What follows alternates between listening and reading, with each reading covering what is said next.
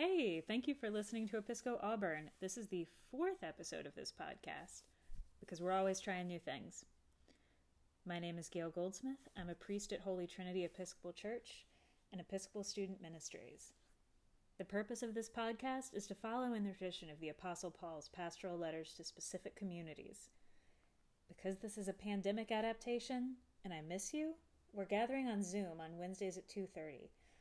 Look in GroupMe for the link but also, if you're curious about what we do and how we gather, I hope this is useful to you too. We're reading through the Acts of the Apostles about what God's people did in uncertain and changing times, how the fragile, freaked out, and fallible people of God prayed, followed the Holy Spirit, and took the gospel into new places. I don't know, sound irrelevant.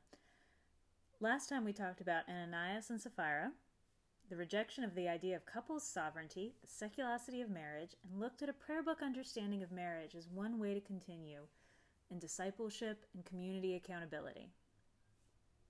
Also, a student admitted he had been reading this as Ananias and Sephora, and I'm still cracking up. If you aren't vain like me, just kidding, we've rebranded it as being into self care. Sephora is a makeup and skincare store. Much like Sapphira, they recently went back on a promise about wages for part time employees. So, contemporary relevance, unexpected places. We're skipping ahead to focus on Stephen, but read through the rest of chapter 5, particularly the Gamaliel stuff. It's really great. Thing to remember the Jesus movement does not yet understand itself as distinct from Judaism yet. Everyone we're talking about is a Jew, some identify, are identified as apostles, disciples, or converts, others by ethnicity or geography Hebrew, Gentile. We'll hear Hellenist in a minute. All right, picking up at chapter 6. The first few verses set up a new situation. In those days, when the number of disciples was increasing, the Hellenistic Jews among them complained against the Hebraic Jews because their widows were being overlooked in the daily distribution of food. So the twelve gathered all the disciples together and said, it would not be right for us to neglect the ministry of the word in order to wait on tables.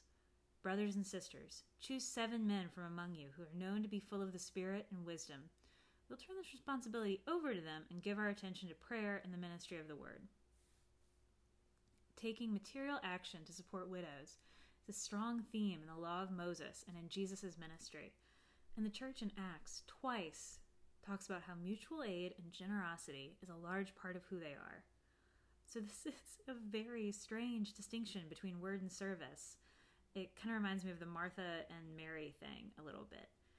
That was, is it better to sit at Jesus' feet, to listen, or to make hospitality happen? But we hear both in Acts. We hear nobody was left hungry. Preaching also gets the most verses. Jesus did both word and service, following the commandments to love God and neighbor but we are all imperfect followers. Something we might talk about when we gather on Zoom is how we hear this distinction and how prayer and study have led you to service. I'd love to hear more about that. Next, let's look at verse 8. Stephen, full of grace and power, did great wonders and signs among the people. Good stuff. Things take a turn. We hear that those who belong to the synagogue of the free men instigated some men to say, We have heard him speak blasphemous words against Moses and God. And here's why the geography there is significant uh, Cyrenians, Alexandrians, and those from Cilicia and Asia. Willie Jennings offers this context. Stephen's words and ministry are opposed not by evil God haters, but by faithful Jews who understood slavery, the ancient and contemporary horror that reduces humans to utility bodies and nameless tools. He continues They either knew slavery personally or in parental memory, and their commitment to Israel and its way of life was woven into their legacy of hard won freedom. These men were faithful to God and faithful to their covenantal identity, formed in foreign places. But they saw their fears collapse onto their faith, and they descended into worldly captivity by taking on themselves the same political operation that brought on the torture and assassination of Jesus. Once again, he continues, we see the contradiction of the faithful acting against their faith. But now that contradiction unfolds inside the painful failure to see the very help Israel needs to maintain its identity and deepen its faithfulness, shining out in the face of Stephen. So he's put on trial, and Stephen does not defend himself. There's there's no winning friends and influencing people here. He indicts the Jewish people for rejecting and persecuting the prophets. He um, calls them betrayers and murderers. Uh, the people are enraged. They drag Stephen out of the city and stone him to death. Looking at verse 13, they set up false witnesses who said, This man never stops saying things against this holy place and the law. For we have heard him say that this Jesus of Nazareth will destroy this place and will change the customs that Moses handed to us. All of this parallels charges put against Jesus and his ministry. It's possible that the opponents of Stephen are simply putting a negative spin on things he did say, since the charges against Jesus had a basis in reality. But this is important to know too. Claiming Stephen was blaspheming has Mosaic law consequences. Leviticus 24, verse 16 says, Anyone who blasphemes the name of the Lord is to be put to death. The entire assembly must stone them. There's that much reverence, there's that much fear. Okay, so read through Stephen's speech in chapter 7 and then come back to this. I've got a few things to highlight for you. Stephen would summarize what he says as talking about how God uses unlikely people. Which? Yes. And God is bigger than all the places we look for God. And then at the end, he gets very you people about it. The Jewish Annotated New Testament by Mark V. Brettler and Amy-Jill Levine highlights this. The critical references to building the temple elevate the value of God's universal presence over a possible implicit belief that God is particularly present in the temple. But wait, the people stoning Stephen would have agreed with him that the temple doesn't contain God. Here's a part of Solomon's prayer of dedication in the temple, found in uh, 1 Kings 8.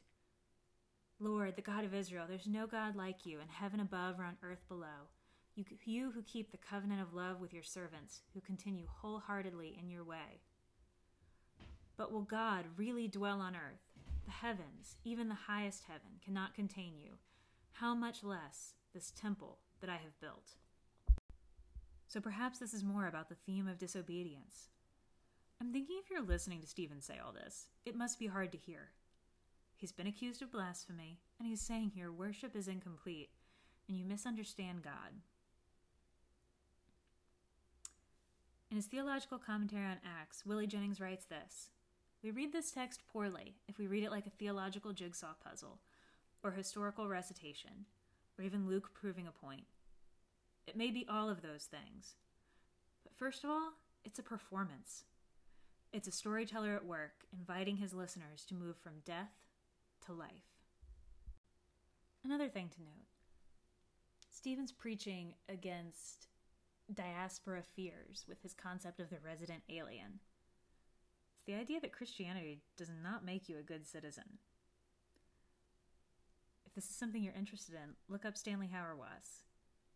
Here's a really brief summary of his project. The church does not exist to provide an ethos for democracy or any other form of social organization, but stands as a political alternative to every nation, witnessing to the kind of social life possible for those who have been formed by the story of Christ. Stanley Hauerwas, Resident Aliens.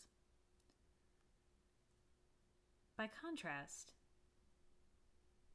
look up chapter 9 of Nehemiah. God's exiled people gather to commit themselves to covenant with God. They begin with praise and confession, and then their retelling of the salvation story follows similar themes to Stephen.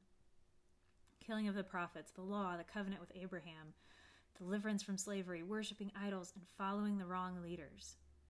Chapter 9 of Nehemiah, verse 5. Blessed be your glorious name, and may it be exalted above all blessing and praise. You alone are the Lord. And here's that theme of disobedience again. Verse 28 But as soon as they were at rest, they again did what was evil in your sight. You abandoned them to the hand of their enemies, so that they ruled over them. And when they cried out to you again, you heard from heaven, and in your compassion you delivered them time after time. Stubbornly they turned their backs on you, became stiff necked, and refused to listen. For years you were patient with them. By your Spirit you warned them through your prophets. Yet they paid no attention, so you gave them into the hands of the neighboring peoples. But in your great mercy you did not put an end to them or abandon them, for you are a gracious and merciful God. In all that has happened to us, you have remained righteous. You have acted faithfully while we acted wickedly.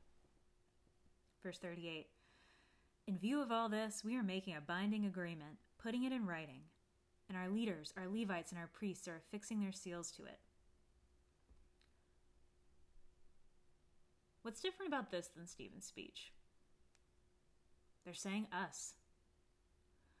The antecedent of they in this excerpt is our ancestors. They're recognizing their role, their complicity in this, the same um, same sin that ensnares us all. We cannot work for our own good. Through it all, there's strong preaching about God's grace and our brokenness. So, yeah, Nehemiah chapter 9. Back to Stephen. Whatever else Stephen says, he also says this. While they were stoning him, Stephen prayed, Lord Jesus, receive my spirit. Then he fell on his knees and cried out, Lord, do not hold this sin against them. When he had said this, he fell asleep. He follows Jesus to the last, praying for those who hurt him. And Saul approves of their killing him. Notorious enters the narrative right here in chapter 8, verse 1. Next, devout men bury Stephen and made loud lamentation over him. If you'd like to read more about the development of martyrdom, I really recommend The Myth of Persecution by Candida Moss. Stephen's a martyr, but he was first a friend and brother in Christ. Looking at chapter 8, verse 2. Devout men buried Stephen and made loud lamentation over him. Men lament loudly. It's not gendered or weak, it's true to our sense of loss. It stands in stark contrast to our hope. Jesus broke the hold of death on us, but we're still going to miss our loved ones until the resurrection. All right, let's stop there. Read Nehemiah 9. Have a good day. And let's talk about this when we gather on Zoom. Or you can send me an email at gail at holytrinitychurch.info. Thank you.